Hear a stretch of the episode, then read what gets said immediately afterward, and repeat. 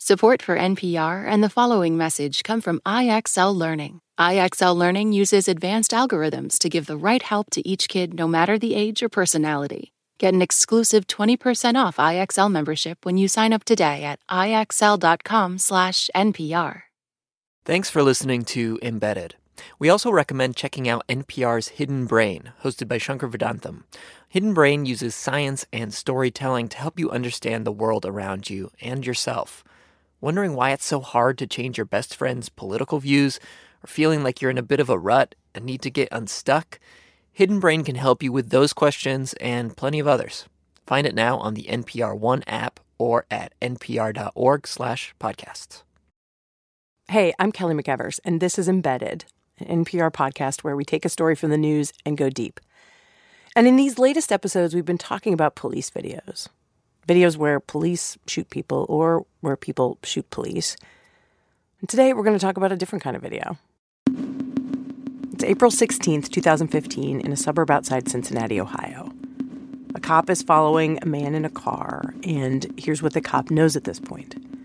The man he's following is suspected of killing one person, and he's told police he has a gun. This cop's been chasing him for a while. Then the suspect drives onto a side street, gets out of his car, and starts running at the cop. The cop gets out of his car with his gun drawn. This is where the video starts. The suspect says, Shoot me. And the cop says he doesn't want to. I don't want to shoot you, man. I don't want to shoot you. The suspect keeps running at the cop. And now he's got his hand in his pocket. And usually in videos like this, this is the moment when the officer shoots the suspect. And it's almost always ruled justified. Why? Suspect was coming at me. Suspect could have been reaching for a gun. Suspect was asking to be shot and was a danger to me and others.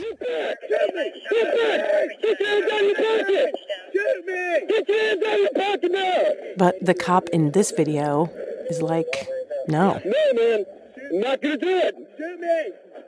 Shoot me. Shoot well, once the guy gets closer to him, maybe. Fucking. Back up. The cop keeps backing up. At one point, he actually stumbles and falls on his back. The suspect looks like he's going to kick him or something. But then the cop jumps back up and you hear sirens. More police are coming. Suspect turns around and lies down on the ground. In the end, nobody shoots anybody. This is not the kind of police video we usually hear about in the news. So today we're going to take apart this video. We're going to try to find out why this officer didn't shoot and what else happened that day. Turns out it's a pretty crazy story. A story that leads us to another question Are these videos changing the way police and the rest of us react in extreme situations?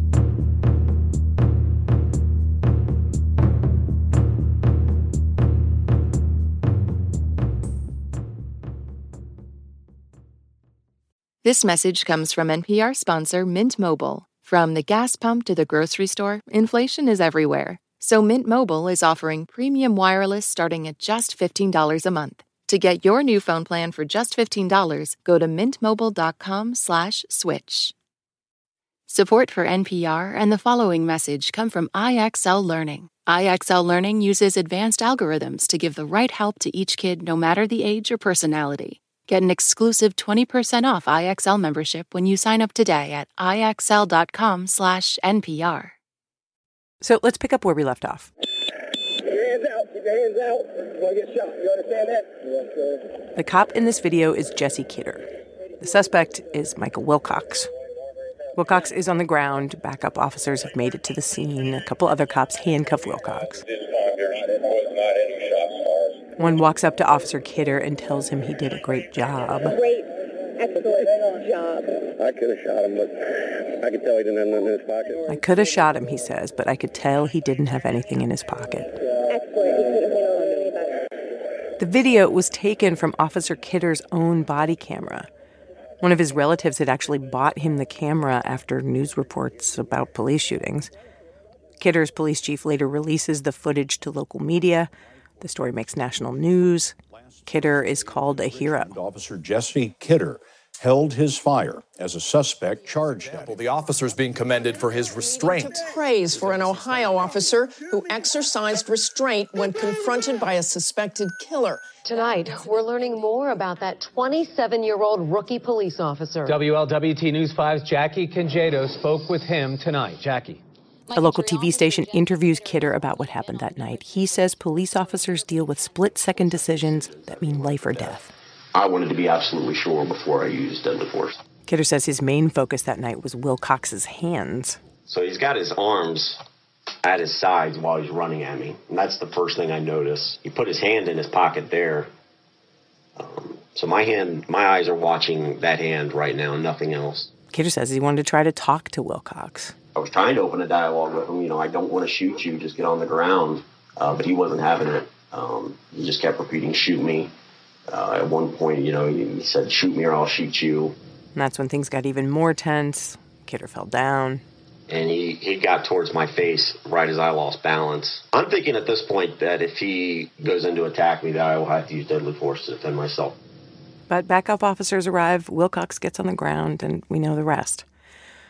A few weeks later, Jesse Kidder is invited to a conference in D.C. put on by a police think tank. And the Cincinnati TV station WLWT records it. Here's what he says I knew he had crossed the line to where I could have used deadly force, but um, I just felt that, you know, just because you can't take a life doesn't mean you should. And the moderator says to Kidder's boss, Chief, you've got a brave officer here. Thank you, Officer Kidder. And there's a big round of applause. So Jesse Kidder is a hero. And what we still wanted to know is was there more to it than the fact that Kidder just didn't think Wilcox had a gun? Comedian Larry Wilmore thinks he has an answer. Well, this is new and different. It's ending without a single shot being fired. What is going on in the universe? That is one lucky brother. Can I get a closer look at the suspect? Oh. Oh, he's white. We'll be right back. Michael Wilcox is white. Jesse Kidder is white. The place where they live is almost completely white. People write opinion pieces in newspapers saying if Wilcox had been black, Kidder would have shot him. Decades of research have shown that we all have implicit bias, even if we're not overtly racist. And a lot of studies have shown that this bias will affect how police interact with people. The thing is, when you ask individual police officers if race was a factor in an incident like this, they almost always say no. And it would be hard to prove anyway. I wanted to ask Jesse Kidder about all this, but he did not want to talk on the record. So we go to New Richmond, Ohio. I mean, we see everything in this town. Really? Oh, gosh, we see everything. And we ask his police chief at the time, Randy Harvey. There was also, of course, the talk that, Willie didn't shoot him because he was white. There's that's the farthest thing from the truth it isn't you know. That's the farthest thing from the truth. Randy harvey says the fact that jesse kidder didn't shoot michael wilcox was about something else. So before we move on let me just say we're not dismissing the race question. It's just a tough thing to measure because it's impossible to know exactly what percentage of jesse kidder's decision could have been about race and what percentage was about something else that's the thing about implicit bias. It's unconscious. So now here's the something else. Jesse Kidder served in the Marines and did two tours in Iraq. He credits his reactions that day, you know, with his military training. That's really interesting too, because I think people, civilians, would think, "Oh, you're in the military, like you're trigger happy. You, you know, you would do the opposite thing." Um, did he explain that a lot? Like, did he give you some examples of like what when he'd been in a situation like that? He did, but that's a confidential conversation that he okay. he would feel uncomfortable explaining. And uh, but it was a situation like similar where he didn't use force. I think he he did use force, and. Um, there there was a difference. It, was just different, you know. But knows what it feels like to use. But knows what it feels like, yeah. Jesse Kidder told people at that DC conference he'd been in, quote, deadly force situations when he was a Marine. And the Marine Corps says Kidder was awarded a combat action ribbon in Iraq, which means he was under enemy fire and engaged the enemy. There's this stereotype, right, of the soldier who comes home from a war, becomes a cop, and then is more likely to shoot. But actually, in a lot of cases, they have more experience in stressful situations than young recruits out of the police academy. This is something more and more police chiefs and trainers are coming to understand. For Harvey, this whole thing actually came down to what he called Kidder's sixth sense this instinct he got from experience. Like, you can train a cop as much as you want, but there's no substitute for experience. A particular incident. Harvey says he had a similar thing happen to him years ago. His experience on the job made it clear what he had to do. He was on a porch with a guy who had a gun. And he would point it at himself, and, and then he would point it at me, and then he would point it at himself, and then he'd point it at me. And at that time, it was a revolver. And I can distinctly remember looking into the cylinder end of that gun. I could tell, I could tell by looking in the cylinder that there was no rounds. The only question was was there a round where the hammer was? And at one point in time, he, he pulled the trigger on himself and it didn't go off. So then you knew there were I no knew. rounds in the gun. I knew. And I calmly walked up to the guy and I said, This is over. And I took the gun out of his hand, put my arm around him, say he's gonna be all right. And I got I got I got strongly criticized for that. He got criticized because while he was on the porch, there were SWAT teams all around in the yard. And they saw this guy waving a gun at Harvey, and Harvey just talking to the guy. I just I, I got that sixth sense. I felt very comfortable that that the guy was not going to hurt me. You know? So I knew what Officer Kidder was talking about when he told me that. I knew what I knew what he was saying. I got it. He felt okay. He felt like he wasn't going to be harmed. And you told him that? Mm-hmm. You told him that story? Yes. Like I said, Harvey was criticized by his own people for not shooting. And the same thing eventually happens to Jesse Kidder over that night with Michael Wilcox. To some cops, like the ones at that conference in D.C., Kidder deserves praise for showing restraint. To other cops, not so much. Here's some posts we found online. Officer Jesse Kidder is a fine human being who needs to be fired immediately. Why Jesse Kidder should have shot Michael Wilcox, and how not to do police work. Officer refuses to shoot charging suspect. Some of the criticism was even coming from local police officers in other departments. One cop told us the video of Kidder and Wilcox was being used to talk about what not to do. At one point, Harvey says the criticism gets so bad, Jesse Kidder starts questioning everything. He was really second guessing um, his career as a law enforcement officer right out of the get go, you know, and and he he was thinking about quitting and um, getting out of this business.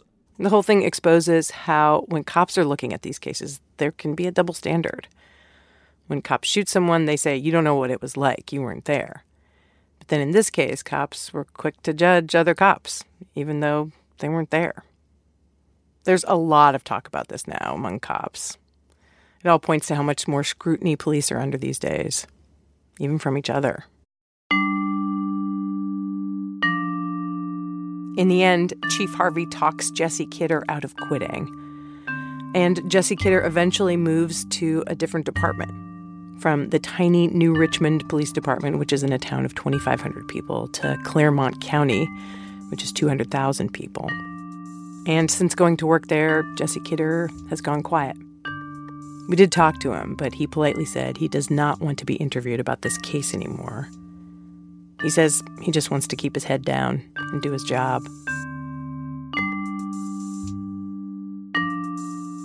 This might sound like the end of the story, but it's not. Turns out Jesse Kidder's encounter with Michael Wilcox is the second time that day Michael Wilcox was not shot by a cop. And with this one, it's not about Iraq or being a hero. It's related to a theory known as the Ferguson effect. Which is all about these videos and how people think they're changing the way we do things.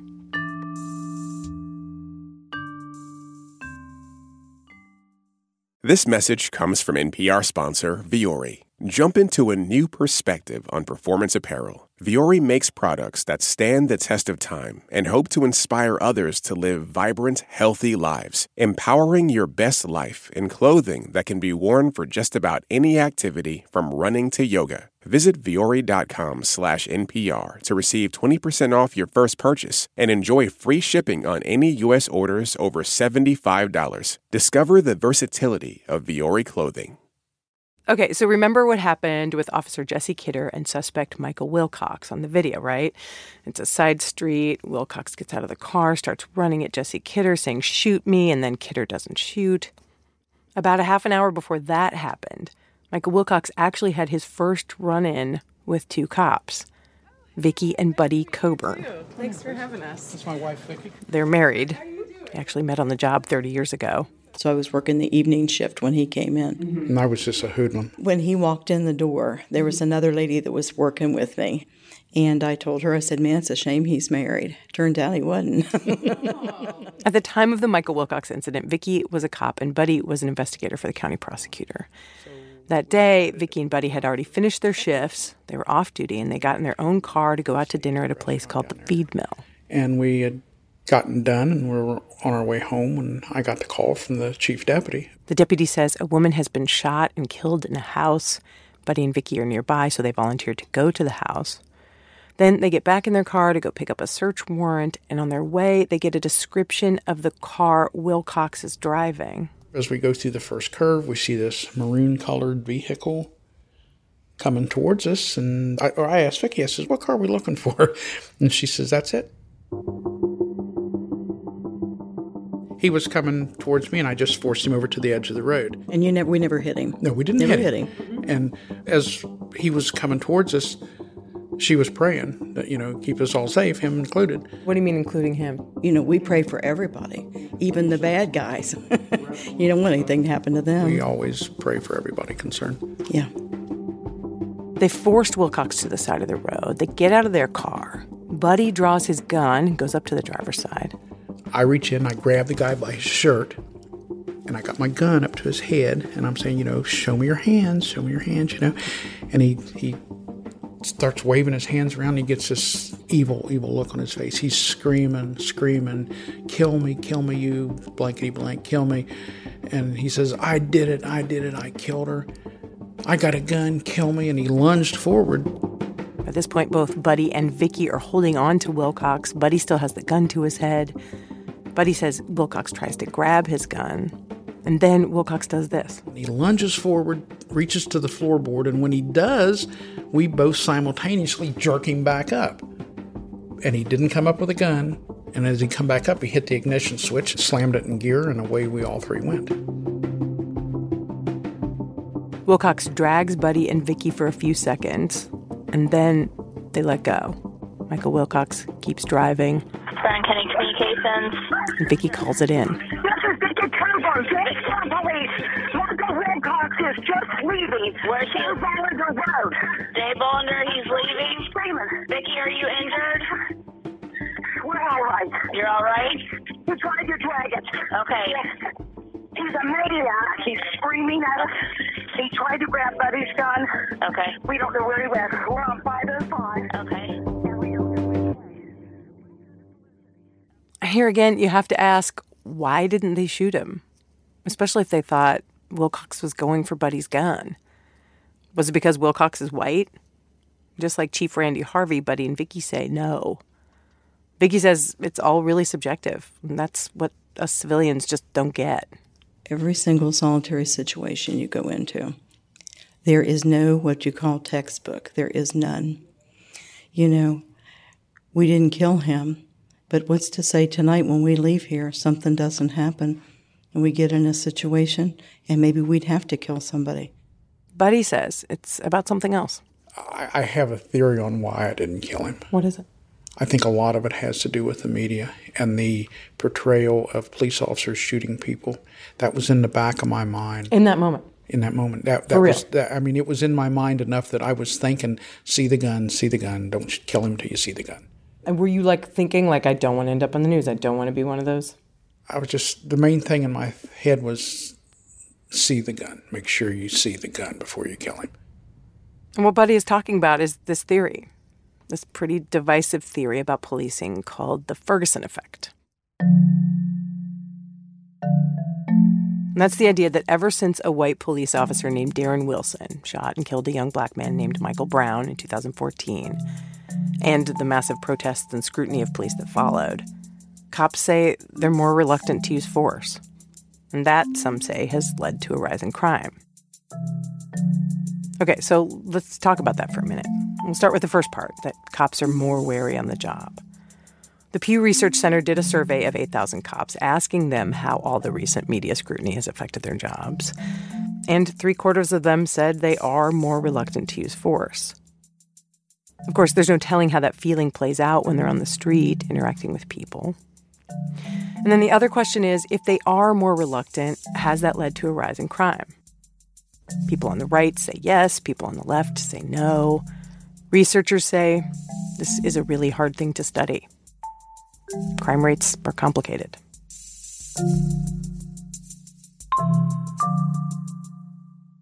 There's one more person in this story who you haven't heard from yet Michael Wilcox. Turns out he didn't just kill one person that day. Police later found out he had killed two people. His girlfriend, Courtney Fowler, she was the one found at the house that Vicky and Buddy went to. And his best friend, Zachary Gilkison. Michael Wilcox pleaded guilty to both murders and is now in prison. My colleague Tom Dreisbach talked to him on the phone. And Wilcox told Tom he was a heroin user at the time. That day, he said he was on a combination of prescription drugs. He says it was like a dream, and he doesn't really remember what happened. But then Tom gets a hold of the recordings of the interviews that police did with Wilcox just after his run ins with the cops. Right. You have the right to remain silent. You understand that? Mm-hmm. Is that a yes? Yes, sir. Okay. And they tell us something we didn't know. And that is the fact that these videos of police shootings were in Wilcox's mind that day, too. We should say the interview's a little jarring in places because Wilcox is kind of laughing about some intense stuff. He starts this part by describing for detectives how he was driving just before Officer Jesse Kidder pulls him over. I slowed down, he slowed down. I sped up, he sped up. Didn't ever turn on his lights. Never turn on his lights. What was going through your head? I want to die. Remember, this is not long after he has killed his girlfriend and his best friend. Um, so I got out acting crazy because I see on the TV all the time that people get out and act crazy and get shot. Not me. so you purposely did that? Yeah, or, or fucking yeah. yeah. Like when he, if, you, if it's on video, like when he fell down, I stopped. I didn't want to hurt the man. I just want to hurt myself. I didn't want to hurt anyone, honestly. I mean, I fucked up my whole life. We and everybody here are very proud of that officer. Yeah, he's a good man. Yeah. I mean, you put him in a bad spot. Mm-hmm. Yeah. What What do you think now? Are you Are you glad he didn't shoot you? Yeah. Yeah. Because I want to learn from my mistakes. If you could talk to that officer right now, what would you tell him? I mean, all of that, all what I did was intentional, and I just want to tell him thank you, and that he is a he's. I didn't know there's officers like that. Honestly, I didn't know there, I didn't know officers were trained with that much self control anymore. Honestly, I didn't because I hear about all the time fucking just cops get shooting up, which media could just all be fake. I don't know, but yeah, if on whatever I hear on TV, that's what I wanted to happen. Didn't happen. Whatever I hear on TV, that's what I wanted to happen. It didn't happen. And think about this for a minute. All the people involved in this case were affected by these videos we're seeing in the news. Michael Wilcox tried to get shot because he'd seen that happen to other people in the news. Buddy Coburn didn't shoot Michael Wilcox because he didn't want to end up in the news. Jesse Kidder wouldn't have even been on video if his relative hadn't bought the camera for him after seeing so much news about police shootings. And he might not have been criticized by other cops for being too reluctant to shoot that day. So, yeah, these videos are changing us. For some cops, the videos make them more defensive and perhaps more wary on the job. Other cops are doing a lot of soul searching, talking, and retraining. For other people, the videos are making them more scared. If you're an African American, you might be worried you could be the next one to be shot. So, are we better off now that we're capturing these moments on video? One law professor and former cop we talked to said, for all their difficulties, yes. He says there were two major moments in recent history where seeing how police do their jobs radically changed our relationships with the police the civil rights period, and then after the Rodney King beating in 1991. The aftermath of these periods wasn't pretty, he says, but things did change. He says we're in a moment like that now. We might not know how it's all going to turn out, but these videos are here. They're not going away. What we have to do is figure out how to watch them.